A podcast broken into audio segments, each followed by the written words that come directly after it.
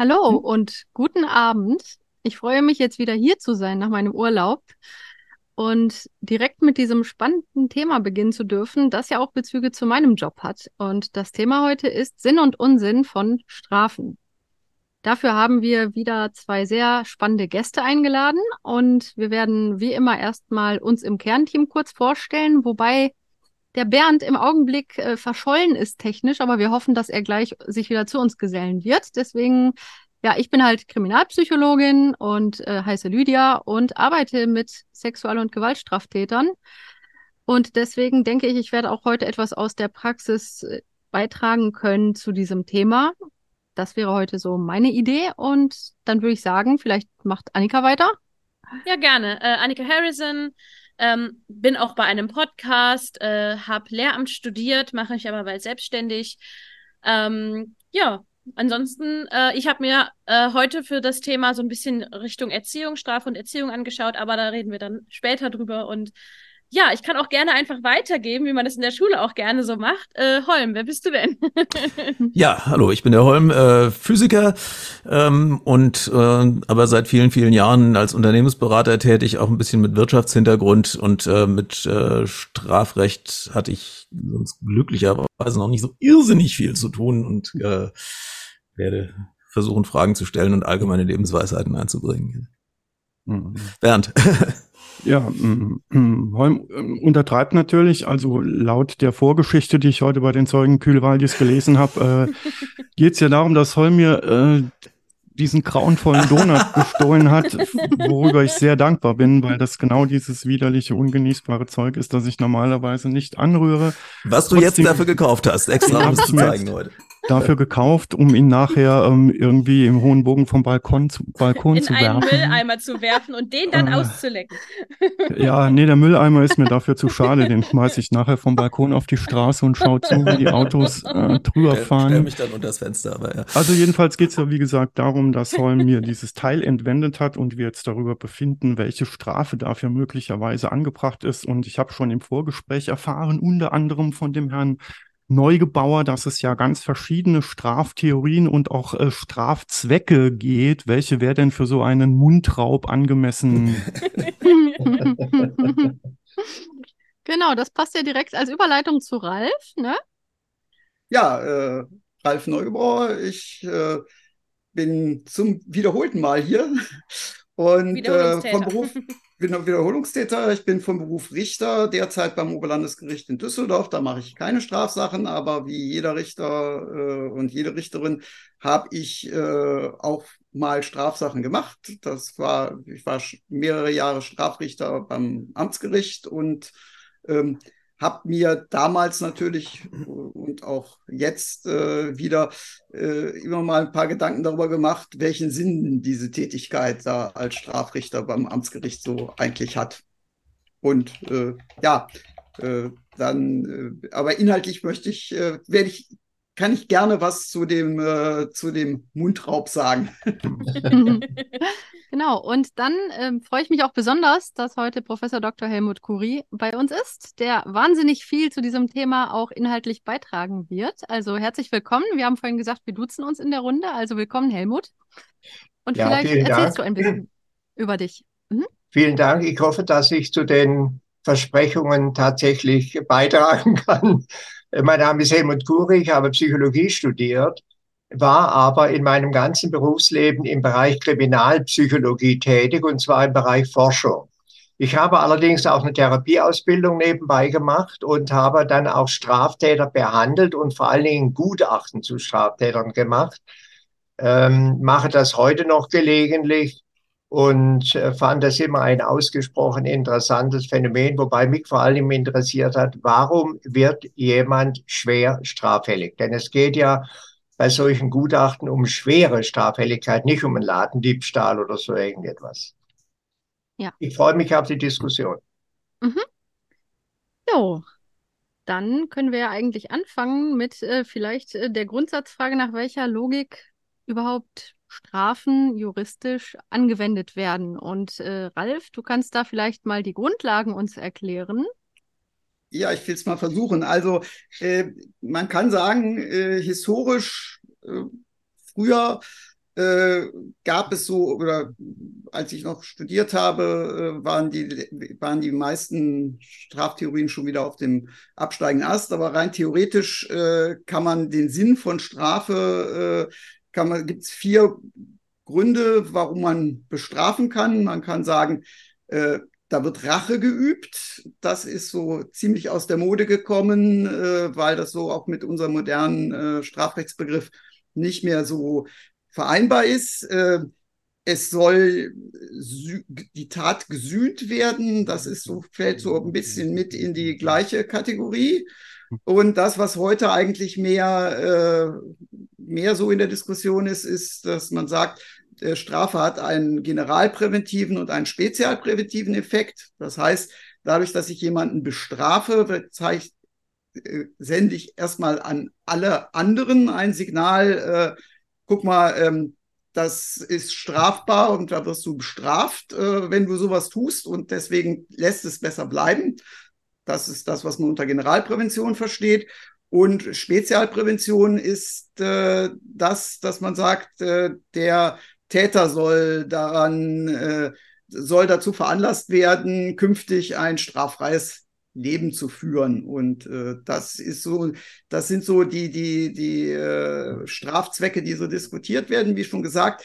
Ähm, in der, in der äh, Wissenschaft geht man im Wesentlichen davon aus, dass sich das so zwischen Generalprävention und Spezialprävention abspielt.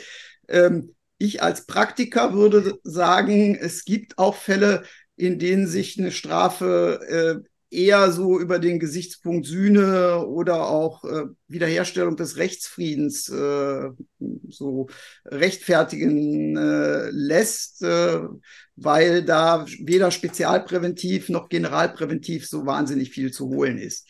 Über die Frage, wie effizient das mit, dem General, mit der Generalprävention ist, äh, werden wir ja wahrscheinlich auch noch äh, sprechen können. Ich habe mhm. in der Vorbereitung heute auch schon gemerkt, wie interessant das Wort straffällig an sich schon ist. Weil man, da, da steht, steckt ja schon drin, derjenige ist fällig für eine Strafe, so in dem Sinne, ne? Mhm. Und ähm, vielleicht könnten wir ja ein bisschen beispielorientiert das nochmal illustrieren, was du gerade gesagt hast. Also, wir hatten im Vorgespräch über Beispiele gesprochen wo das, glaube mhm. ich, klarer wird. Kannst du vielleicht aus deiner Praxis ähm, ein, zwei Beispiele nennen, wo, wo man genau die Theorie mal so angewendet sieht, wie schwierig das auch sein kann? Ja, ich habe einen Fall geschildert, also das, wo mir das immer praktisch äh, die Schwierigkeiten begegnet sind, waren häufig Fälle, äh, also ich war ja Strafrichter beim Amtsgericht, da hat man nicht mit Mord und Totschlag zu tun, sondern mit normalerweise Bagatellkriminalität und das Schlimmste, was man so hatte, äh, das war fahrlässige Tötung im Straßenverkehr.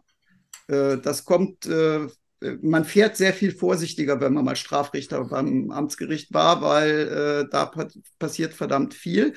Und da gibt es halt Fälle, wo man ernsthaft die Frage stellen muss, ähm, kann man den Täter noch wirklich bestrafen? Äh, oder ist der nicht schon gestraft, durch die Tat gestraft genug? Woran ich jetzt gedacht hatte, war ein Fall, ähm, dass ein junger Mann äh, über einen Feldweg gefahren ist, da hätte er nicht fahren dürfen. Dann hat er eine, Kreuzung, eine kreuzende Radfahrerin, äh, der hat er die Vorfahrt genommen und sie überfahren. Die konnte der auch nicht sehen. Da hätte halt nicht äh, so über die Kreuzung fahren dürfen. Ähm, und äh, die Frau ist an der Unfallstelle gestorben, während er noch erste Hilfe geleistet hat. Und äh, danach ist er erst mal drei Monate lang wegen akuter Suizidgefahr in die Psychiatrie gegangen. Ähm, und das sind so Fälle, bei denen ich mich dann schon gefragt habe, äh, kann ich dem noch eine Strafe zufügen? Weil der wird, also Spezialprävention bei so einem äh, wirklich leicht fahrlässigen äh, Delikt äh, sehe ich ja gar nicht. Der fährt nicht, äh, man fährt nicht äh, irgendwie vorsichtiger, weil, äh, weil man bestraft worden ist, sondern weil man mit diesem Erlebnis wahrscheinlich auch nicht umgehen kann. Ähm, Generalprävention, tja, Gott, weiß ich auch nicht. Äh, da ist das ist wirklich so ein Punkt, wo man dann sagen muss, äh, da lässt sich das Bestrafen dann halt auch nur über die beiden anderen Aspekte, nämlich Wiederherstellung des Rechtsfriedens und, äh, und auch vielleicht dem Täter die Möglichkeit geben, ähm, so eine Art ähm, Rechnung aufzumachen, zu sagen, ja, ich habe Scheiße gebaut, äh, dafür habe ich meine Strafe aber verbüßt und jetzt sind wir, sind, jetzt bin ich mit der Gesellschaft wieder quitt. Äh, das ist so ein bisschen der Sühnegedanke, äh, dass man das darüber rechtfertigen kann. Wobei man halt auch wenig Verständnis dafür ernten würde, wenn man den gar nicht bestraft hätte. Hm. Das ist ja immer eine sehr schwierige ja. ethische Abwägung. Und ähm, Gerade zum Thema Prävention und Strafe gibt es ja viele Annahmen. Viele Menschen denken, wenn Strafen härter ausfallen, dann würde das verhindern, dass schwere Gewalt- und Sexualdelikte begangen würden. Aber diese Annahme ist entgegengesetzt den tatsächlichen Fakten. Und im Vorgespräch, Helmut, hattest du auch gesagt, dass da die Fakten doch überraschend anders aussehen als das, was Menschen vermuten oder erwarten würden. Ne? Ja, also es gibt Untersuchungen. Ich habe ja äh, mein Leben lang im Bereich Kriminologie gearbeitet und es gibt in den USA interessante Untersuchungen. In den 50 Bundesstaaten sind die, ist die Sanktionshärte unterschiedlich. In Texas äh, wird härter bestraft und Louisiana als in, in den Nordstaaten, ja, Nordweststaaten. Dort ist dasselbe Strafrecht, aber das Strafrecht ist dort, die, die Sanktionierung ist milder.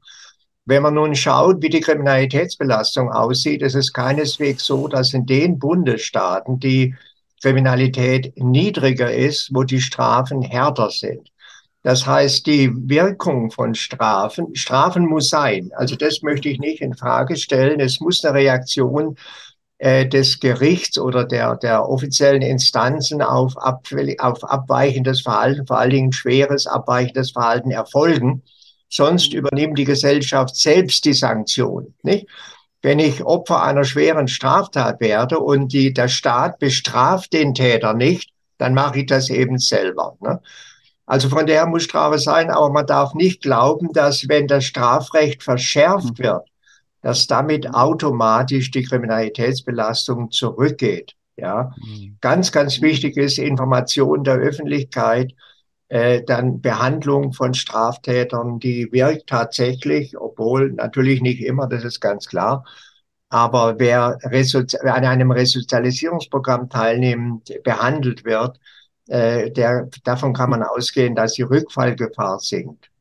Darf ich, darf ich laienhaft mal vermuten, woran das liegt, dass diese abschreckende Wirkung relativ gering ist? Ich, ich bin kein Psychologe, ich würde mal laienhaft sagen, ein, ein Impulstäter macht sich vorher eh keine Gedanken über das, was mhm. er tut. Und ein ähm, überlegter, rationaler Täter rechnet damit, dass er schlau genug ist, um nicht erwischt zu werden. Oder er kalkuliert ein, dass er erwischt wird und denkt sich, er ist schlau genug, um vor Gericht pff, irgendeine Story zu erzählen, mit der er nicht verurteilt wird. Genau, das sind die wichtigsten Argumente. Ne? Ich meine, ein Impulstäter, der tut die Strafe äh, aus einem Impuls heraus, äh, aus einer momentanen Frustration, ich bin mit jemand anderem zusammen, der ärgert mich und dann knall ich dem eine, äh, dass der schwer verletzt äh, zu Boden fällt. Da habe ich mir vorher keine Gedanken darüber gemacht. Ähm, beim geplanten Täter, wenn ein Täter die Straftat plant, sieht es natürlich anders aus, aber da geht der Täter natürlich vor allen Dingen davon aus, dass er nicht erwischt wird. Ne? Mhm. Hm. Ja, das ist, äh, finde ich, ein, ein, ein ganz wichtiger Punkt, äh, dass man äh, nicht unbedingt auf, auf Straftaten oder das ist ja so ein Impuls, äh, dass man immer mit der Forderung nach äh, höheren Strafen äh, reagiert, mhm, wenn ja. äh, gerade mal wieder irgendwas passiert ist. Ähm, und ähm, ich möchte jetzt mal äh, sagen, äh, zwei andere Sachen sind viel wichtiger, äh, nämlich äh, dass, äh, die, dass das Risiko besteht tatsächlich und, und für den für potenzielle Täter wahrnehmbar das Risiko hoch ist, erwischt zu werden. Mhm. Ähm, und etwas, ähm, ja, das äh, scheue ich mich jetzt hier zu sagen, aber äh, so ein bisschen Recht hat der Politiker auch, der gesagt hat, äh, ja, ideal, im Idealfall äh, begehe ich mittags eine Straftat und mhm. sitze abends äh, und werde abends bestraft. Mhm. Dass, dass das in der Praxis nicht so funktioniert, weil äh, unsere Strafjustiz äh, schlicht und ergreifend personell auf sowas nicht eingerichtet ist, mhm. ähm, ist steht auf einem anderen Blatt. Äh, aber dass es ganz generell äh, die Strafe wirkungsvoller ist, äh, wenn sie in engem zeitlichen Zusammenhang zur Tat erfolgt, äh, Absolut. glaube ich, das ja. steht ganz außer Zweifel. Absolut. Ich meine, je schneller die Strafe erfolgt, umso wirksamer ist sie. Ich meine, bei uns äh, schwere Straftaten, ne? Da wird der Täter erwischt, er wird vielleicht inhaftiert, wenn Wiederholungsgefahr besteht, aber die Sanktionierung, das heißt das Urteil, wird unter Umständen eins, zwei Jahre später hinterher gefällt. Ne?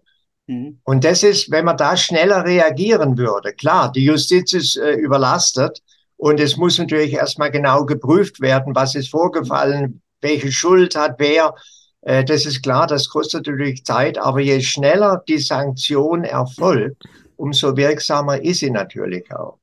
Welche Sanktionsmöglichkeiten haben wir eigentlich überhaupt? Das sollten wir vielleicht mal am Anfang kurz festhalten, äh, Ralf. Äh, jetzt, äh, ja, das ist, das ist äh, kompliziert. Also äh, Freiheitsstrafe kennt jeder und das ist das, woran jeder denkt. Mhm. Ähm, das ist aber natürlich äh, zum Beispiel für mich als Strafrichter am Amtsgericht die absolute Ausnahme gewesen, dass ich mal jemanden äh, zu einer Freiheitsstrafe verurteilt habe. Ich glaube, ich habe zweimal, zweimal jemanden zu einer Freiheitsstrafe ohne Bewährung verurteilt mhm. in meiner, äh, in meiner äh, Richterkarriere. Einmal übrigens wegen Fahrens ohne Fahrerlaubnis in irgendwie 100 äh, Fällen oder so. Mhm. Aber äh, gut, äh, das kennt jeder. Ähm, die Schwelle drunter, was auch noch Straf, echte Strafe ist, äh, ist, ähm, die, ähm, ist die Geldstrafe. Ähm, kann man doch das, sogar irgendwie ersatzmäßig machen, oder? Nee, umgekehrt. Also äh, die Geldstrafe wird bei uns in Deutschland in Tagessätzen bemessen. Und äh, wenn du die Geldstrafe nicht bezahlen kannst, äh, dann musst du die Tagessätze absitzen.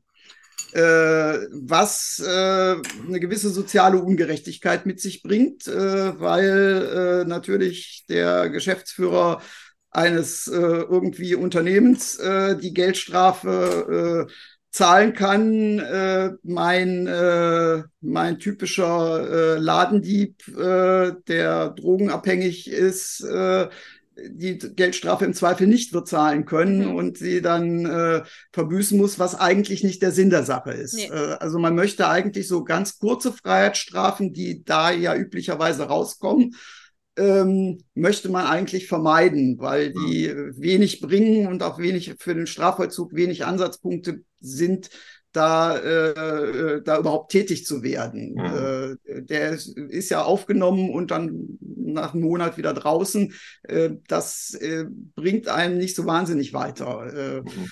Und ähm, da gibt's aber auch Überlegungen, gerade bei den Ersatzfreiheitsstrafen jetzt äh, ähm, zu sagen, also von diesem Tagessatzsystem so ein bisschen runterzugehen, damit eben solche Sachen nicht äh, nicht wahr? Dann könnte man natürlich weitestgehend auch noch, man, man, könnte vieles, viele Probleme zum Beispiel dadurch machen, dass man aus einer Straftat eine Ordnungswidrigkeit macht.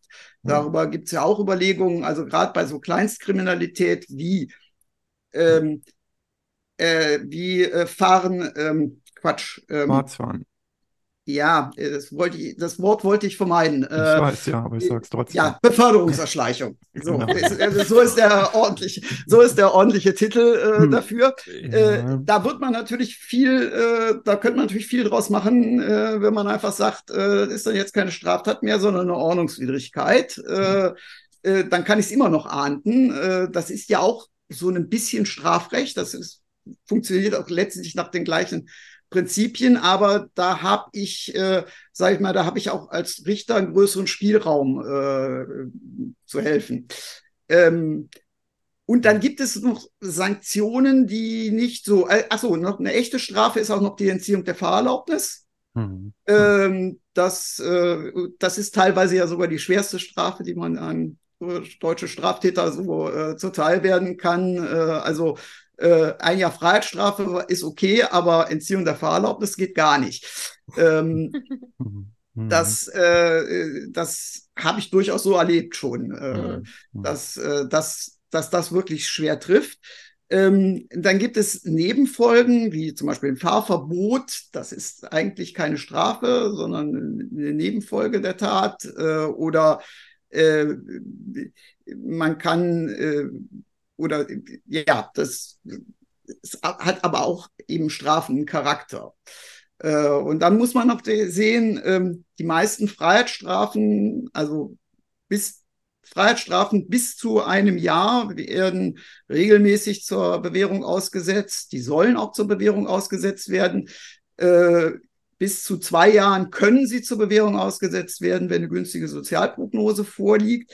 Und ähm, an der günstigen Sozialprognose kann man natürlich dann auch als Richter noch ein bisschen was schrauben. Also, äh, um bei meinem Beispiel von eben zu bleiben, ähm, der, der äh, Fahrer, der da die Mutter von drei Kindern überfahren hat, ähm, der hat eine Freiheitsstrafe auf Bewährung bekommen.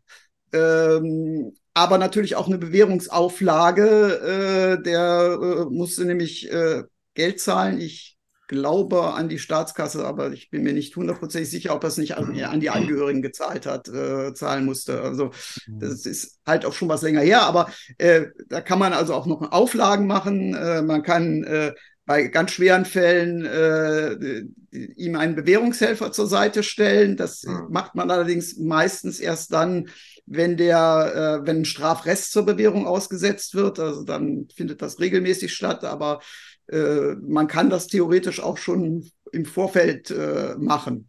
Mhm. Ähm, wie, wie, wie unterscheidet sich das, Frage aus dem, aus dem Chat von Scotty Ente, wie sieht das bei Strafen mit Kindern und Jugend, von Kindern und Jugendlichen aus? Äh, ja, da, das ist relativ ganz anders. ähm, ja, weil äh, da äh, bei, beim Jugendstrafrecht äh, gilt das mit Generalprävention äh, schon mal gleich gar nicht. Äh, Spezialprävention äh, ja, aber grundsätzlich gilt im Jugendstrafrecht halt der Erziehungs, sogenannte Erziehungsgedanke, der im Vordergrund steht. Und deswegen äh, gibt da statt Geldstrafen eben so eher so Sachen wie gemeinnützige Arbeit äh, oder sowas. Äh, das ist so das Äquivalent zur Geldstrafe. Wenn es dann gar nicht mehr anders geht, fangen wir normalerweise an mit einem Jugendarrest. Äh, da geht man so übers Wochenende äh, in die Jugendarrestanstalt. Äh, um, Wort schon. Ja, das ist, das, ist, das ist eine Art Justizvollzugsanstalt, aber eben da wird nur Jugendarrest vollzogen. Mhm. Und ähm, auch da der Strafvollzug. neue Kumpels. Da trifft man neue Kumpels, ja. Äh, die trifft man aber dann eher, also bei richtig schweren Straftaten geht's dann in, den, äh, in die Jugendhaft äh, und äh, zumindest bei männlichen Straf bei männlichen Jugendlichen unter Ranwachsen, die gehen in die Jugendstrafanstalt. Bei Frauen äh, schlägt das Geschlecht das Alter. Äh, das heißt, da, wenn die wenigen Frauen, die im jugendlichen oder heranwachsenden Alter strafrechtlich so schwer verurteilt werden, dass sie eine Jugendstrafe bekommen, die verbüßen die allerdings im normalen äh, Frauenvollzug. Mhm. Äh, aber äh, die kommen da. Und da steht halt wirklich der Erziehungsgedanke im Vordergrund. Das heißt, üblicherweise machen die da äh, ihren Schulabschluss nach äh, oder äh, also da, da, da gibt es äh, Unter Schulunterricht ganz normal, äh, die äh, machen, äh, die können eine Berufsausbildung machen. Das, das, das steht da im Vordergrund. Mhm. Aber im Vorgespräch, Helmut, hattest du so was über den, die, die, die, die Frage, ähm, was was so Haftstrafenvollzug äh, eigentlich, äh, eigentlich so soll und wie das, äh, was das Ziel ist, äh, mal so rausgesucht. Äh, das ich meine, der Strafvollzug soll ja nach dem Gesetz der Wiedereingliederung des Täters in die Rechtsgemeinschaft dienen. Ne? Mhm. Äh, da könnte man natürlich noch vieles machen. Und Strafvollzug ist ja die teuerste Sanktion. Nicht? Ein Tag im Strafvollzug, ich sagte es bereits, kostet 150 bis 200 Euro. Ähm, mhm. das Geld könnte man sinnvoller investieren, indem man beispielsweise mehr Bewährungshilfe macht, mehr Unterstützung.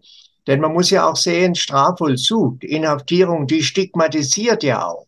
Wer im Strafvollzug gesessen hat, verliert in aller Regel seine Arbeitsstelle. Denn er wird ja, er kann ja nicht zur Arbeit gehen, weil er ja im Strafvollzug hockt, einige Tage oder Wochen oder Monate. Wenn er rauskommt, sagt jeder, ach Gott, er war ja im Strafvollzug, nee, leben wir lieber nicht, mhm. ja. Äh, gut, heutzutage sucht man natürlich Arbeitskräfte, das ist vielleicht ein bisschen besser. Aber der Mann ist ja für den Rest seines Lebens stigmatisiert. Strafvollzug muss sein. Ich möchte es nochmal betonen, denn gefährliche Straftäter müssen weggesperrt werden. Keiner von uns will nachts durch die Stadt gehen und die Furcht haben, dass er niedergestochen wird. Auf gar keinen Fall.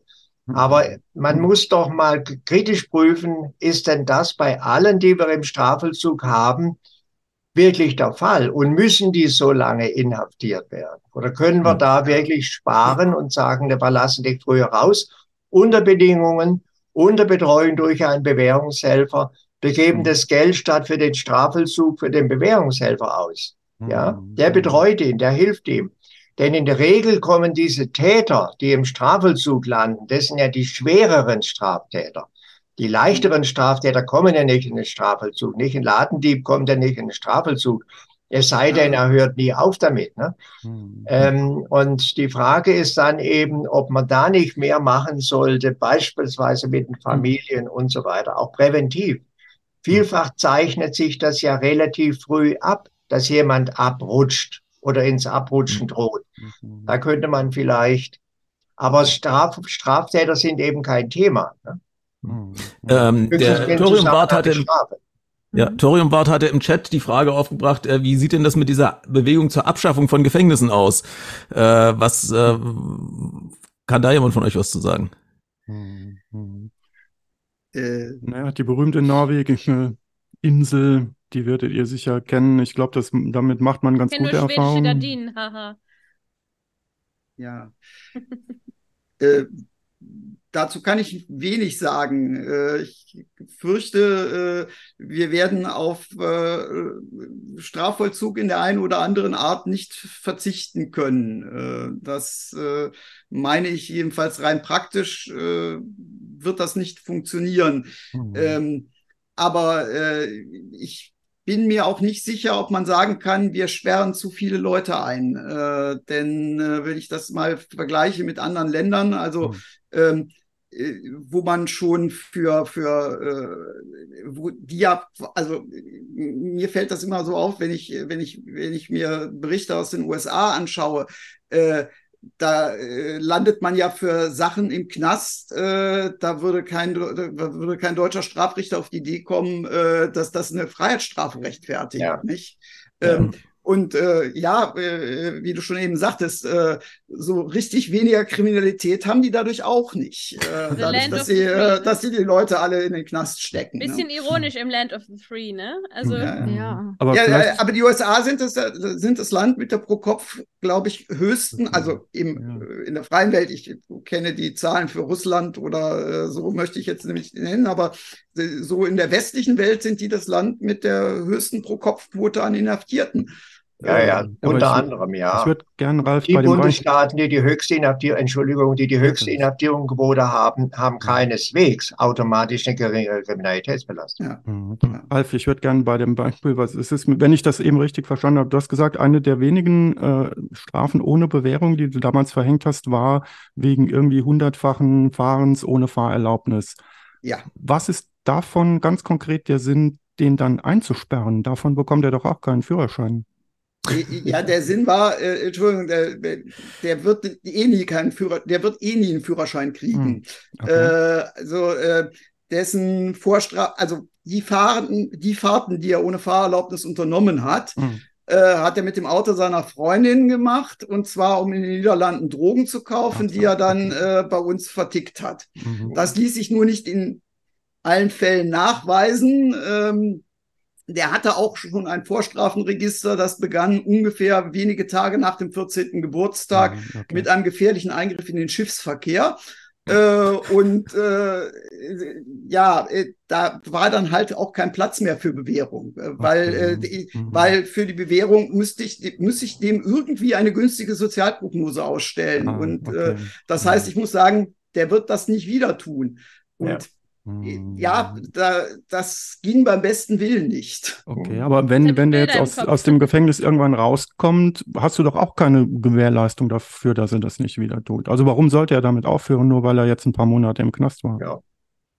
Ja, äh, das ist, wir, wir hatten ja schon über die Frage gesprochen, äh, wie ist das äh, mit der Wirkung der, mhm. das wäre jetzt die Spezialpräventionsfrage.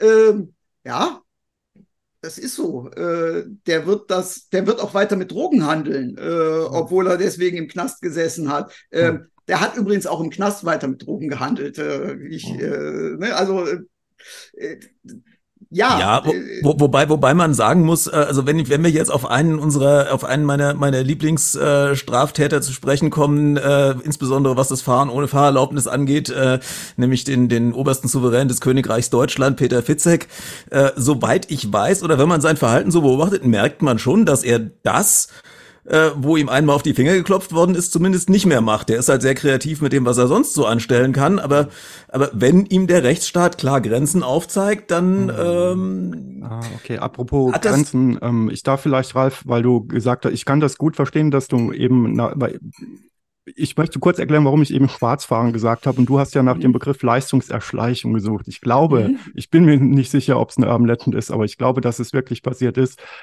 Ein notorischer Schwarzfahrer hat sich einfach ein T-Shirt angezogen mit dem Aufdruck, ich fahre schwarz. Und als er erwischt worden ist, ist er tatsächlich vor Gericht gekommen und er konnte vor Gericht glaubhaft machen, ich habe keine Leistung erschlichen. Ich habe offen mhm. kundgetan, dass ich schwarz fahre und damit war das keine Leistungserschleichung. Und er ist damit durchgekommen. Er musste nur äh, das äh, erhöhte Beförderungsentgelt bezahlen, aber sonst ja. nichts. Das hat natürlich ja. Nachahmer auf den Plan gerufen, die dasselbe versucht haben. Und beim zweiten Mal hat der Richter aber gesagt, nö, dann müssen Sie mit dem T-Shirt vorne beim Fahrer einsteigen, dem das zeigen und wenn der Sie dann einsteigen lässt, dann kommen Sie damit durch, aber sonst hm. nicht. ja. Ja. ja Spannende äh, Anekdote. Ich ja, weiß nicht, ob weiß aber nicht, nicht, ob das nicht eine Urban Legend ist, aber äh, okay. Äh, Ja. wir hatten jetzt mehrfach, ja. mehrfach Fragen auch nach, nach äh, sinnvollen Alternativen. Also gibt's, gibt's, Helmut, sie, siehst du äh, äh, Dinge, die man sozusagen noch machen könnte als Alternative ähm, zu, zu dem, was wir am, am, an Möglichkeiten haben? Ich meine, Strafen, Strafen sind ja sehr teuer. Das heißt, man könnte sich überlegen, wie geht man das Geld sinnvoller aus? Und da sind wir natürlich bei der Familienpolitik. Hm. Ich meine, wenn ein Straftäter wird ja straffällig aus de, vor dem Hintergrund seiner hm. familiären Situation. Ja, äh, wir alle sind ja nicht straffällig geworden. Vielleicht haben wir mal bei der Steuermeldung äh, äh, ein bisschen korrigiert oder sowas, aber schwer straffällig ist doch von uns keiner geworden. Gucken wir in unsere Familien, dann sind wir alle in guten Familien aufgewachsen. Ne? Äh, man könnte natürlich, wenn eine Familie in Schwierigkeiten ist, könnte man natürlich sagen, okay, wir investieren jetzt in die Familienpolitik und helfen dieser Familie mit Sozialarbeit. Hm. Da kommen natürlich dann die Kritiker und sagen, ja, es gibt auch viele andere Familien, denen geht es auch schlecht, dann müssen wir denen auch helfen. Ne? Das ist richtig, aber sagen wir mal, je früher man einsetzt, und dann sind wir halt bei der Familie, je wirksamer ist die Geschichte und vor allen Dingen auch je billiger ist sie. Ja. Mhm. Oh, da sagst du was. Ich wollte kurz was sagen. Ich schmunzelte etwas, weil ich ja häufig anekdotisch berichte, dass ich ja äh, mit viereinhalb Jahren aus Polen kam mit meiner äh, alleinerziehenden Mutter und in einer sozioökonomisch benachteiligten Gegend, die ich liebevoll ein Ghetto nenne, aufgewachsen bin. Also sicherlich in einer Umgebung, in der andere Menschen möglicherweise begünstigt durch eine solche Umgebung eher einen nicht so positiven Lebensweg einschreiten. Und ich fand es immer interessant, die Frage, ähm, warum die einen in diese Richtung und die anderen sich in die andere Richtung entwickeln. Ich habe das auch mal persönlich so reflektiert und natürlich geht es da auch viel um Ressourcen, auch um Lernerfahrungen und äh, Fähigkeiten und ähnliches. Aber ähm, was du sagst, würde ich genau so unterschreiben, weil bei den Menschen, die sehr schwere Straftaten begehen, wenn ich mit denen, die äh, in der Rückfallprävention arbeite, dann sehen wir eigentlich immer diese ungünstigen Faktoren in der Kindheit und Jugend. Die ja. körperlichen Misshandlungen, auch sexuelle, mhm. auch emotionale Misshandlungen. Emotionale Misshandlungen sind besonders schwer zu identifizieren. Das kann dann ein nach außen heiles Elternhaus sein, wo die ja. Eltern arbeiten, in einem schönen Heim leben, wo aber zum Beispiel die Eltern völlig emotional instabil sind oder sehr, sehr abwertend, sehr distanziert. Da gibt es viele Möglichkeiten Schwierigkeiten. Und die meisten Menschen, die so ein Elternhaus haben, werden natürlich keine Straftaten begehen. Ja. Aber wir wissen ja, dass solche Umgebungen bei einigen Menschen begünstigen, dass ihre Entwicklung dann eben in Richtung äh, von Straftaten erfolgt, weil sie beispielsweise nicht lernen, mit Emotionen umzugehen, nicht ja. lernen, ähm, Frustration auszuhalten, eher mit mhm. Aggression reagieren, also viele ja. negative Lernerfahrungen machen, die dann Straftaten begünstigen. Und in meiner Arbeit arbeiten wir daran, dass die dann diese Risikofaktoren erkennen, benennen und bearbeiten. Also mhm. zum Beispiel lernen, nicht direkt, wenn irgendwas nicht gut läuft, eine andere Person zu verprügeln, sondern zuzulassen, zu sagen, ich bin traurig oder ich habe Angst, mhm. anstatt direkt wütend zu werden und Aggression auszuagieren. Ähm, und natürlich ist die beste Prävention, wenn wir bei Kindern und Jugendlichen ansetzen. Und ich glaube, das ist in unserem Wissenschaftsbereich, also dem großen Bereich äh, der Frage, wie Straftaten entstehen, ja ganz klar Konsens. Kinder zu schützen ist ja die beste Prävention, dass diese Kinder eher nicht zu Erwachsenen heranreifen, die später schwere Straftaten begehen. Also ist wahrscheinlich auch, ja. was du vermutlich, sagen würdest. Vermutlich bist du bei einer dich unterstützenden Mutter aufgewachsen. Ja. ja. Eben. Ja, ja, und äh, nicht alle Menschen haben das Glück, protektive Faktoren zu haben. Ja. Und ähm, ja, natürlich ist das trotzdem keine Entschuldigung. Und das muss ich auch mal hm. betonen, weil die Leute dann sagen, oh, ihr wollt was entschuldigen. Und ähm, ich arbeite mit Straftätern, die schuldfähig waren. Das heißt, die wussten, was sie tun und konnten ihre Handlungen auch steuern. Und mhm. trotzdem würde ich sagen, sie haben die Verantwortung für das, was sie getan haben. Und äh, sie müssen auch mit ihrer Schuld leben mit ja. der Schuld Menschen geschädigt zu haben. Ja. Und das gehört auch dazu, die anzunehmen und mit dieser Schuld und mit der Verantwortung auch äh, zu leben und bewusst zu leben. Mhm. Aber ähm, natürlich, wenn wir was verhindern wollen, müssen wir da ansetzen, wo überhaupt die Entwicklung ihren Ausgangspunkt nimmt, hm. bis ja. zu dem Punkt, an dem ich dann die dann da vor das mir habe. So. Äh, wenn ich da mal kurz einhaken darf, das Problem scheint mir aber zu sein, dass das natürlich das ist alles mhm. völlig richtig.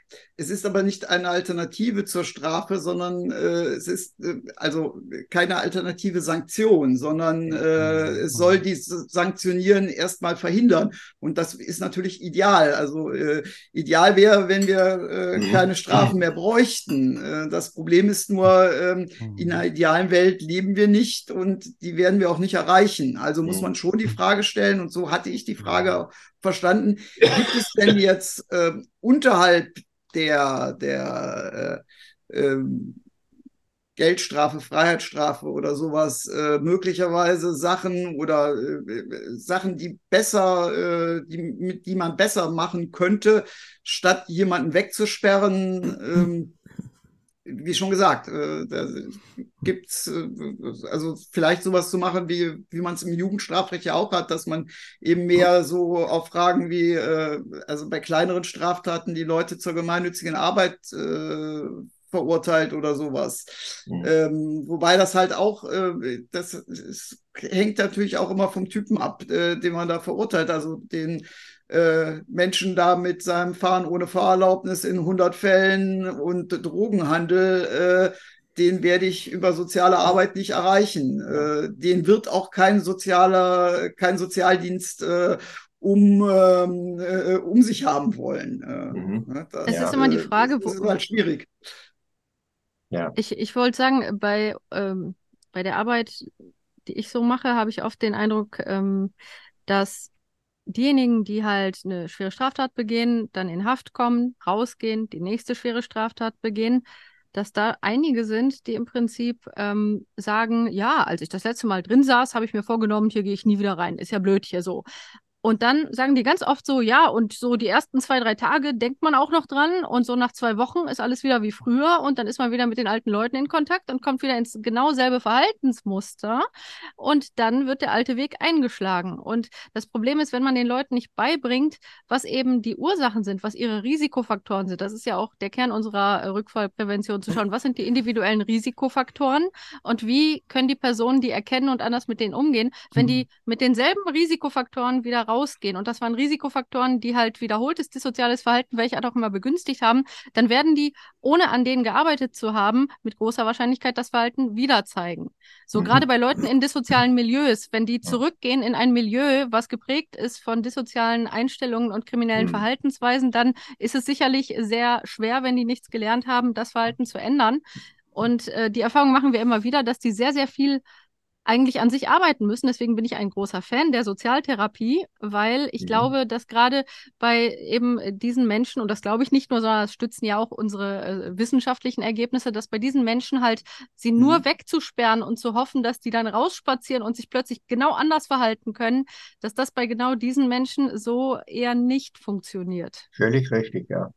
Ja. Mhm. Ich möchte trotzdem, wie, weil, wie, weil, Lydia eben auch den Punkt Verantwortung genannt hat und es geht ja auch, gut, ihr sagt jetzt Sozialarbeit, man muss den Leuten helfen, alles, ist alles richtig, unterstreiche ich alles, aber Lydia hat ja eben auch so ein bisschen den Punkt Verantwortung, Reue, genannt. Ähm, Helmut, du bist ja sehr bekannt äh, geworden. Äh, wir, hatten, ich muss dazu sagen, wir hatten in dem Vorgängerformat dieser Sendung hatten wir einen sehr viel gehörten Zweiteiler über die RAF äh, gemacht und äh, als es um die Freilassung von Christian Klar ging, ja. hast du ja ein Gutachten über ihn geschrieben ja. und ja. Ich kann das verstehen, dass man bei jemandem wie Christian Klar sagt, klar geht von dem keine Gefahr mehr aus, die RAF gibt's nicht mehr, der hat sich von dieser Szene losgesagt. Trotzdem kann ich aber auch Leute verstehen, die sagen, naja, sorry, aber sowas wie Reue oder so hat der eigentlich seinen Lebtag nicht gezeigt. Warum lässt man den einfach frei?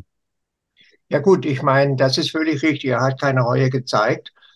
Ähm, äh, aber er war sehr offen und äh, er, es geht von ihm keine Gefahr mehr aus. Mhm. Also warum soll ich ihn jetzt einsperren? Der wird mhm. auch nach fünf Jahren keine Reue zeigen. Ja, mhm. das war damals eine politische Straftat. Ja, das war politisch begründet und die Leute, also die RAF-Leute haben damals gesagt, wir wollen die Gesellschaft ändern, wir haben ein Recht. Und später hat man gemerkt, das ist alles ja nicht richtig.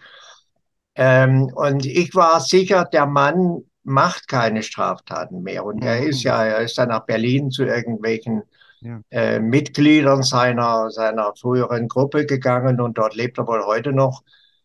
Warum soll man ihn dann weiter einsperren? Ich denke, mhm. da muss die Gesellschaft auch ein gewisses Verständnis dafür haben und sagen, okay, er ist nicht mehr gefährlich. Eine weitere Einsperrung bringt uns nichts außer Genugtuung. Mhm. Sind wir dann auf dem Gebiet der Rache? Ja. Nein, du bleibst drin, du Böser. Du, ich räche mich jetzt an dir. Ja, das, das war ja ein Punkt, die, die, klar, was ich natürlich auch verstehen kann, der Sohn von Buback, die Landshut-Geiseln, der Pilot von der, von der Landshut, die, die waren ja, ja schwerst äh, sauer über, über die Freilassung von ihm. Ja, der Pilot der ja, Landshut nicht mehr. Dann müsste tot. man sich ja, vielleicht. Der Co-Pilot, ja, Entschuldigung. Ja, ja, dann müsste man sich vielleicht Gedanken machen, ob man auf die Leute, also die Opfer zugeht mhm. und denen hilft. Hm. Ja, vielleicht hat man aber, denen zu wenig geholfen. Das ist ein ganz wichtiger Punkt. Ich, ich, ich glaube aber, dass äh, das, was Bernd gesagt hat, ist, das äh, bringt uns ein bisschen an den Anfang zurück. Hm, ja. Ähm, Strafe ist eben, also das ist unter dem, unter dem äh, Strafzweck unter dem Strafzweck wieder Integration in die Gesellschaft. Ja. Ist das völlig richtig? Ja. Äh, wenn das das Ziel ist, äh, dann ist der nicht mehr gefährlich und hat ja auch lange genug, der hat ja auch relativ lange gesessen. Also es ja. ist ja nicht so, dass der, ja. äh, dass der jetzt bei der ersten Gelegenheit, äh, äh, bei, bei, der ersten Gelegenheit auf freien Fuß gesetzt ja. worden wäre. Ähm, aber äh, ja, dann, ich komme noch mal auf, auf das mit dem Sühnegedanken und äh, das jetzt natürlich und der Verteidigung der Rechtsordnung äh, zurück. Äh, die dann natürlich auch sagt, äh, was ist denn das jetzt für ein Zeichen? Äh, hm. der hat ähm, so und so viele Menschen mit, mittel, unmittelbar oder mittelbar auf dem Gewissen und äh, jetzt läuft er wieder frei rum. Äh, ja. dass, äh, dass es da Schwierigkeiten gibt äh, mit der Akzeptanz, ja. finde ich, kann man nachvollziehen. Die, Ganz klar. Äh, ne, das äh, bedarf einer Erläuterung. Dass die, ja. von dem keine Gefahr mehr ausgeht, äh, ist auch klar. Aber äh, die geht von vielen Straftätern äh, nicht aus. Also äh, viele Menschen werden Straftäter in einer einmaligen Situation. Ja. Ähm, begehen dann möglicherweise auch schwere Straftaten äh, und äh, bei denen besteht aber auch, wenn diese Situation nicht wiederkommt, ähm, auch kein, kein großes äh, Rückfallrisiko. Deswegen müssen ja. trotzdem bestraft werden. Ähm, insofern ähm, ist mir der Ansatz, äh, ist, ist, ist nur, nur von der Rückfallgefahr zu reden, ist halt immer ein bisschen schwierig. Hm. Ja, etwas, was wir noch gar das, nicht angesprochen haben, ist, äh, etwas, was mein Englischlehrer immer sagte, und zwar kleine Sünden bestraft der liebe Gott sofort. also sowas wie, ähm, viele Leute haben ja auch Angst vor Gottes Strafe oder mehr Angst davor als jetzt vor, vor einer staatlichen Strafe. Oder auch überhaupt, wie, wie geht Religion, ähm, wie hängt das zusammen mit den Strafen, die wir in, in Zentraleuropa geschaffen haben? Gibt es da einen mhm. religiösen, ja. religiösen Background? Wir hatten aus dem Chat auch die Frage, ob du diese, dieses Bedürfnis nach, nach Strafe und nach härteren Strafen eventuell einen religiösen Hintergrund auch äh, haben könnte. Hm, es gab einen, also das, was Ralf ganz am Anfang skizziert hat, diesen Rachegedanken, das kommt natürlich aus der Bibel, aus, dem, aus, aus den Büchern Moses, äh, mit, mhm. mit äh, Auge um Auge, Zahn um Zahn. Und das ja, ist das, was eins zu eins dann Kant und, und Hegel aufgegriffen haben. Das galt so bis zum 17., 18. Jahrhundert oder so, glaube ich. Mhm. mhm. Ja, ja. Ja, das ist, das ist sicherlich, kommt kulturell sicherlich auch daher, ja. Ist es denn so, dass, ähm, also, ähm, wir haben ja gerade eben Aber angesprochen, Todesstrafe schützt vor Straftaten nicht. und ähm, ist es denn so, dass, und ich glaube, ich kenne die Antwort, ist es so, dass besonders religiöse äh, Länder, egal ob jetzt welche, welche Länder, da haben die weniger Straftaten, weil sie Angst vor Gottes Strafe haben? Naja, wenn man in die Kirche schaut, die Kirche ist ja selbst zum Täter geworden. Ne? Ja. Deswegen also, sage ich ja, ich glaube, ich kenne die Antwort. Ne? Also.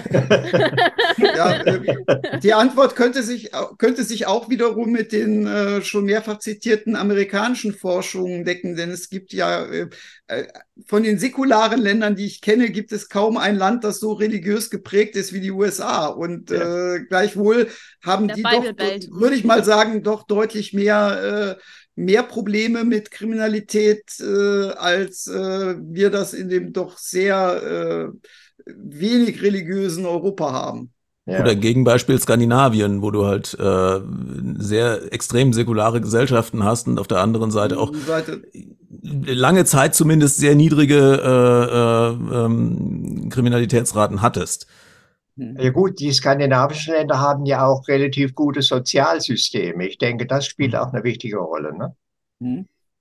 Ja, sollten wir vielleicht erwähnen, dass, dass zum Beispiel äh, Tötungsdelikte ja seit äh, den 90er Jahren abnehmen in Deutschland, auch wenn die Leute aufgrund der Medienberichterstattung immer das Gegenteil denken und dass ja auch immer die Frage ist, was in einer Gesellschaft muss sich verändern, damit mehr, Delik äh, mehr Delikte oder weniger Delikte eben begangen werden. Ne? Mhm. Und ähm, da wird ja auch immer ja, die Zivilisation und äh, alles, was damit einhergeht, als äh, Schutzfaktor genannt. Also zum Beispiel ein gutes Sozialsystem, gute Hilfsangebote für Familien, wo wir wieder sind bei, wie kann man Familien helfen, dass Kinder in einer guten Umgebung aufwachsen und so. Also ähm, ja, die Prävention ist natürlich auf gesellschaftlicher Ebene zu sehen. Ne? Ja, und es hilft wohl auch schon, wenn Leute sich beobachtet fühlen. Also ich habe mir eine Studie angeschaut von äh, Bateson, hieß sie. Äh, das ist, die hat das, glaube ich, die haben das zu einem anderen äh, Hintergrund gemacht, aber da haben die einfach bei der Kaffeekasse im Büro Bilder von Augen aufgehängt und bei manchen Büros nicht, bei manchen schon. Und da, wo die Augen hingen, also da, wo Leute Überwachung und eventuell dann auch Konsequenzen fürchteten, da war mehr in der Kaffeekasse drin. Da haben die Leute ehrlicher Kaffee bezahlt. Wobei ich mich da ein bisschen frage, in den USA, da ist ja eine Menge an Überwachung, aber ich glaube nicht, dass wir bisher Daten haben, die belegen ja. würden, dass das jetzt zu einer Verminderung von Straftaten geführt Das wäre ja hätte. auch ähnlich wahrscheinlich wie diese, diese Strafe Gottes, die man erwartet, der ja auch alles sehen soll. Und ja. ähm, mhm. ne, also das ist ja vielleicht mit dem verwandt auch. Also kann auch gut sein, dass es nicht stimmt, dass es einfach nur eine Studie war.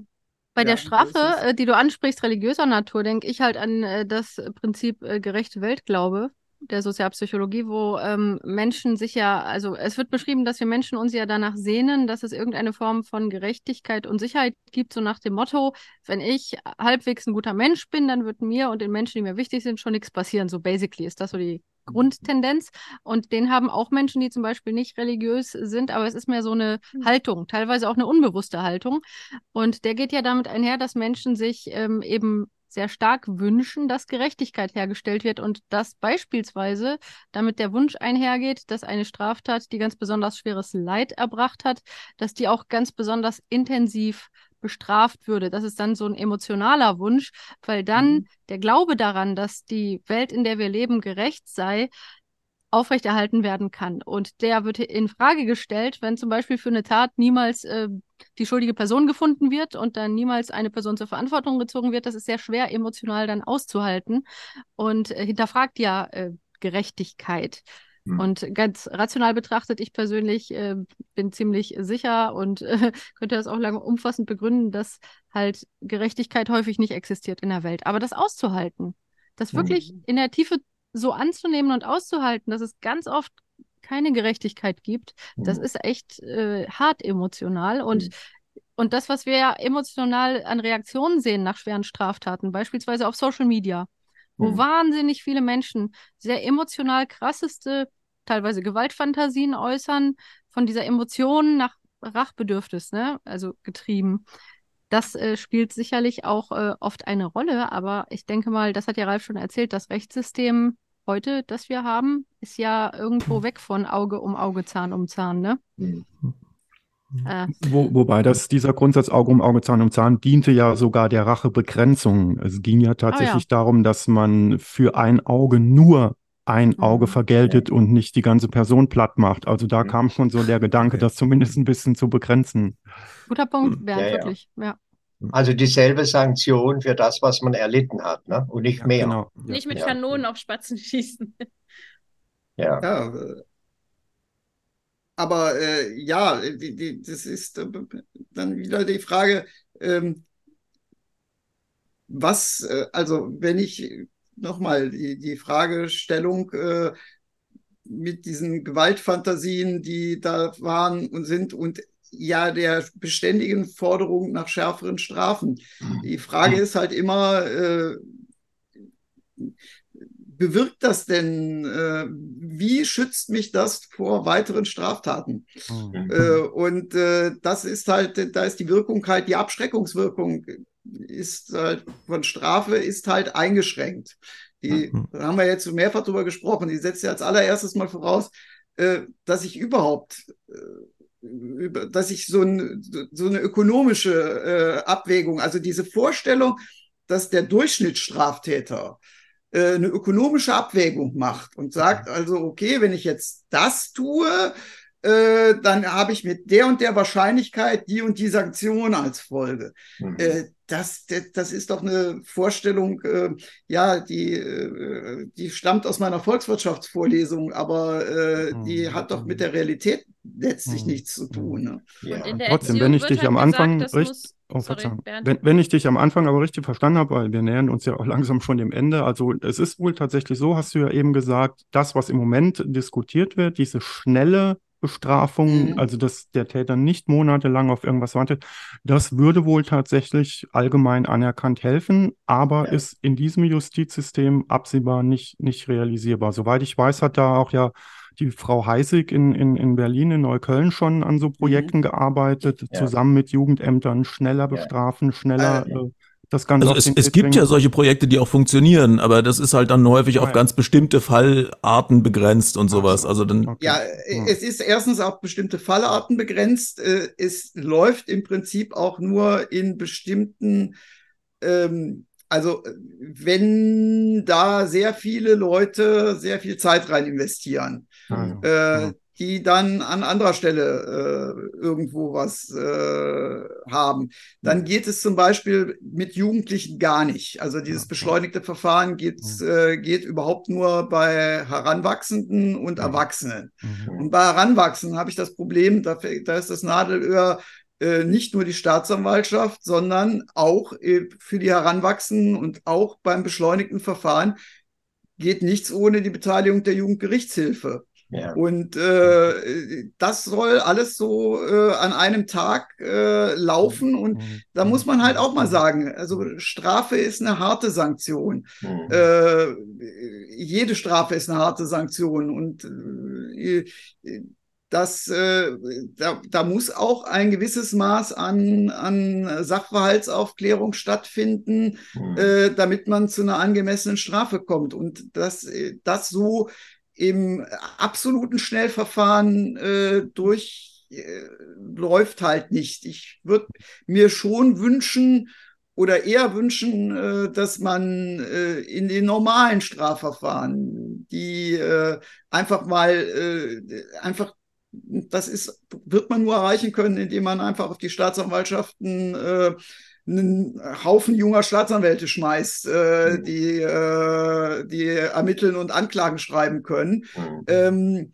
dass es da einfach schneller gehen würde, dass die Ermittlungen mhm. schneller laufen mhm. äh, und dass wir überhaupt schneller zu einer Anklage kommen, dann äh, wäre schon viel, da wäre schon viel erreicht. Äh, dann mhm. erhalten dann die Leute zwar nicht vielleicht am nächsten Tag, aber ich könnte mir halt schon vorstellen, dass man so einen Ladendiebstahl auch innerhalb äh, von sechs Wochen zur Anklage bringen kann, äh, mhm. statt wie derzeit äh, innerhalb von einem Jahr. Mhm. Ich meine, ein, ein Punkt, der meines Erachtens auch beachtet werden sollte, ist, ich habe im Strafvollzug noch nie einen Menschen aus einer höheren Schicht erlebt. Ja, sondern es ist auch ein Schichtproblem. Ja, also den, den, äh, den, äh, äh der, den äh, Finanzstraftäter, der Millionen irgendwo verschachert, irgendwie, ja. Äh, äh, das gibt's ja auch, die werden ja dann zum Teil in den Medien berichtet. So einen habe ich noch nie im Strafvollzug gefunden. Ja, sondern man findet im Strafvollzug Gewaltstraftäter. Klar, das ist natürlich auch, da, davon fürchten wir uns natürlich. Aber was ist denn mit dem ganzen Rest der Täter? Also diskutieren wir das Thema Strafe nicht sehr speziell an einer bestimmten Gruppe von Straftätern, die uns natürlich auch beunruhigen. Ja, mit mhm. Gewalttäter, wir wollen ja alle sicher durch die Straßen gehen. Ja, äh, das ist schon richtig. Aber äh, sagen wir mal, Finanzstraftäter, die große finanzielle äh, illegale Transaktionen machen, die haben dann zehn Anwälte, die sie rausboxen und ich habe noch ja, nie einen gesehen, der am Strafvollzug guckt. Ja, ja das, äh, das, ist aber, äh, also das ist aber, äh, äh, in letzter Zeit schon äh, nicht mehr so ganz gerechtfertigt. Ich meine, ich kann ja. mir auch an Zeiten erinnern, wo sich, wo mich eine Vorsitzende einer großen Wirtschaftsstrafkammer mit den Worten begrüßte, ich bin Vorsitzender einer großen Wirtschaftsstrafkammer. Sie wissen, das sind die, deren Strafrahmen auf zwei Jahre mit Bewährung beschränkt ist. Mhm. Ähm, aber äh, das ist ja schon nicht mehr so. Also hm. äh, gerade in Steuerstrafrecht hat der BGH da ja auch deutlich Flöcke reingeschlagen. Cum-Ex sind einige dass, Leute ins Gefängnis gegangen. Ja, und äh, wie schon gesagt, in der äh, Steuerhinterziehung gibt es klare, Richt klare Sachen, dass es äh, nicht vertretbar ist, die ab, ab bestimmten Beträgen äh, eine Freiheitsstrafe, nur noch eine, nur eine Freiheitsstrafe auf Bewährung äh, mhm. zu verhängen. Also das passiert schon. Ähm, ja, ja. Zugegebenermaßen natürlich äh, passiert, ist das, trifft das solche Leute, also solche Leute trifft dann allerdings auch eine Freiheitsstrafe. Ja, ja. Sehr hart. Äh, das ist das eine. Mhm. Äh, und äh, zum anderen ist natürlich, das, das hatte ich am Anfang reingesprochen, als wir über, über die Geldstrafen gesprochen haben. Mhm. Äh, ne, natürlich äh, ist für so jemanden, äh, ne, also für mich wäre auch eine Geldstrafe jetzt mhm. keine leichter, ist, ist halt für mich leichter zu bezahlen als irgendwie für, wie schon gesagt, für mein, ja, ja. für mein Ladendieb. Ja.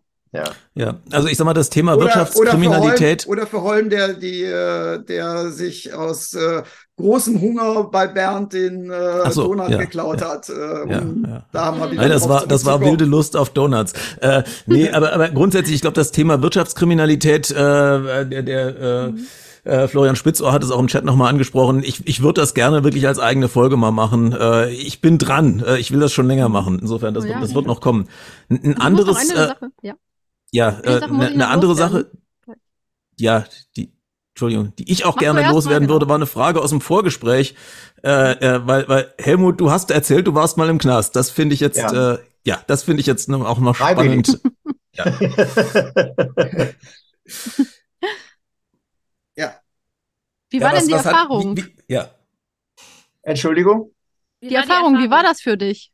Äh, ja gut, ich bin natürlich äh, für mich war es interessant zu sehen, wie das Knastleben abläuft. Ja, vor allen Dingen, was läuft, wenn abends die Türen geschlossen werden und die Besucher alle, alle weg sind. Ja, dann öffnen sich die, die Fenster der Gefangenenzellen und dann kommunizieren die über den Hof hinweg, indem sie einander gegen was zurufen und da tritt, da, da fängt ein anderes Leben an. Ja, ähm, also, äh, oder wenn sie wenn Sie zum Beispiel mal gucken, wie ist denn die Kommunikation mit den Angehörigen?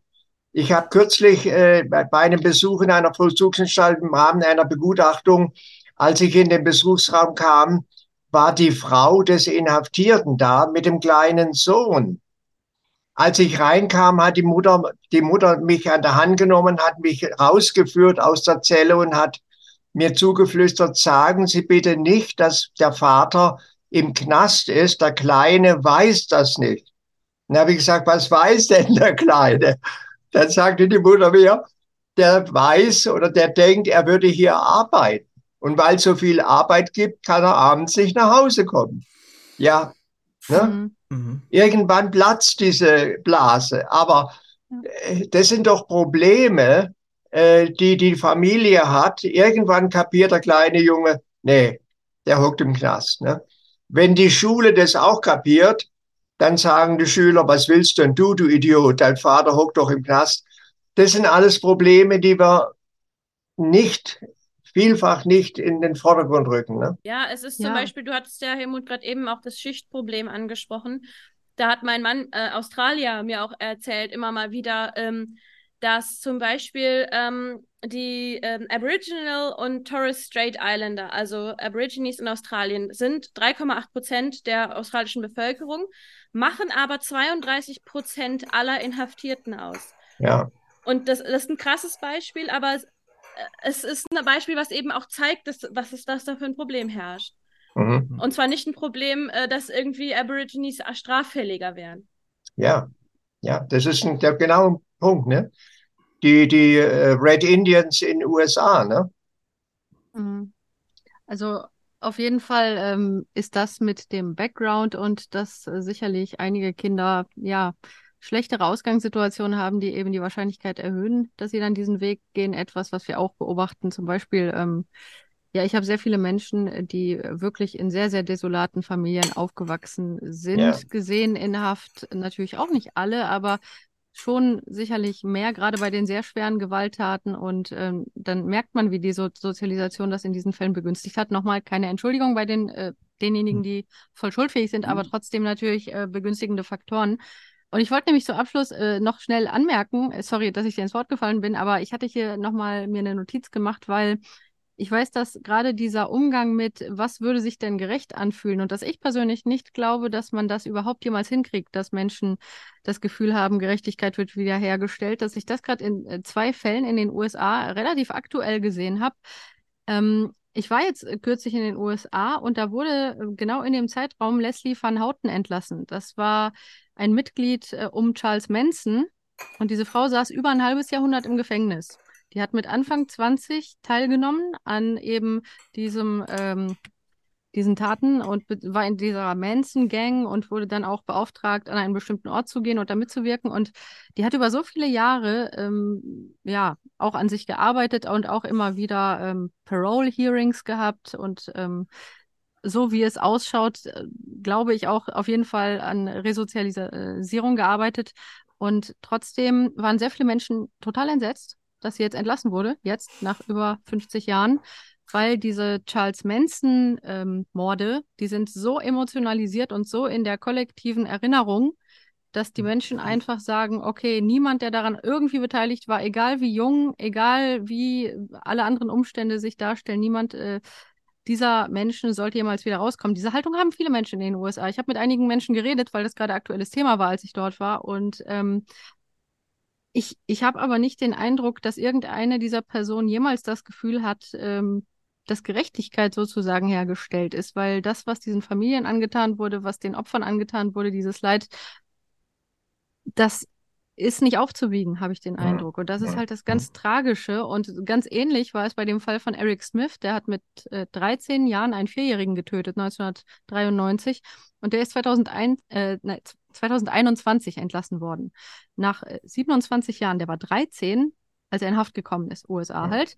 Mhm. Und auch da ähm, haben die Leute, sehr, sehr viele Menschen gesagt, der dürfte nie wieder raus wo wir sicherlich, wir hatten eine Sendung zum Thema auch schwere Delikte durch Kinder und Jugendliche, ähm, wo man sagen kann, ähm, dieses Bedürfnis, irgendwas würde sozusagen das Unrecht wieder gut machen. Ich glaube, das kann man nicht. Egal was man tut, es ist unmöglich, das Unrecht wieder gut zu machen und auch das Leid irgendwie zu versuchen, dadurch zu beenden, also durch ähm, die Bestrafung. Ich glaube nicht, dass das ähm, funktioniert. Ich weiß nicht, ich ähm, würde da gerne den äh, Helmut nur abschließend fragen, ob du das auch so siehst. Man kann vielleicht Täter und Opfer zusammenbringen und ein Verständnis äh, erfinden. Wir haben mal, ich habe vor einigen Jahren Untersuchungen gemacht, wir haben Fälle vorgegeben und haben die Leute gefragt, was für eine Strafe würden sie empfehlen? Und dann haben wir den Leuten über die Hintergründe des Straftäters informiert. Was dann passiert ist, je mehr Verständnis die Befragten für den Täter entwickeln konnten, weil sie verstanden, warum es zu der Straftat kam, umso milder, umso hm. äh, konstruktiver wurden sie. Mhm. Nicht strafen, sondern helfen, mal ganz einfach gesagt. Ne? Strafe mhm. muss sein, ich bin für mhm. Strafen, aber äh, Strafe muss umgeben sein von Hilfe und Unterstützung. Du wirst bestraft, ja. wenn du mitarbeitest, dann überlegen wir jetzt zusammen, wie wir dir helfen können. Wenn du das nicht willst, dann hockst du deine Zeit ab. Der wird in einer Woche kommen und sagen, wie haben Sie denn das gemeint? Und schon haben wir ein Gespräch. Mhm. Ja. Strafvollzug ist teuer. Teuer, teuer, teuer.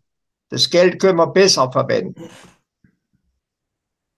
Ja, man sieht, glaube ich, dass diese ganze Frage, ähm, diese Diskussion so viele Ebenen hat, ne? Ethische, emotionale, juristische, psychologische Ebenen, gesellschaftliche Ebenen. Das ist äh, so komplex, da könnte man sicherlich sehr viele äh, Folgen äh, mit verschiedensten Aspekten dieses echt komplizierten Themas ähm, füllen.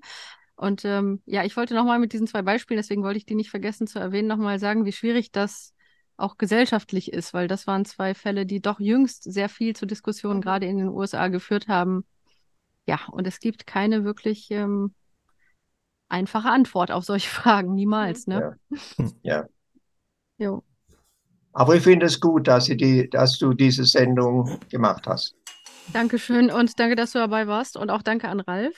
Also das war hoffentlich für alle informativ, auf jeden Fall für uns, glaube ich schon, ne, die wir jetzt hier mit euch diskutieren durften. Und vielen Dank und dann würde ich sagen, Danke auch Bernd und Annika und Holm und ähm, nächstes bis zum Mal, nächsten Mal. Genau, aber nächstes Mal sollten wir vielleicht noch ja. sagen, worum äh, mhm. es geht, oder? Ja. ähm, Nächstes Mal. Zwar, ja, Holm, möchtest ja. du? Nächstes Mal geht es um Aberglauben und äh, ja, da werden wir so ein bisschen in die Geschichte des Aberglaubens und äh, in das, was uns so den Alltag an, an abergläubischen Vorstellungen begleitet, reinschauen.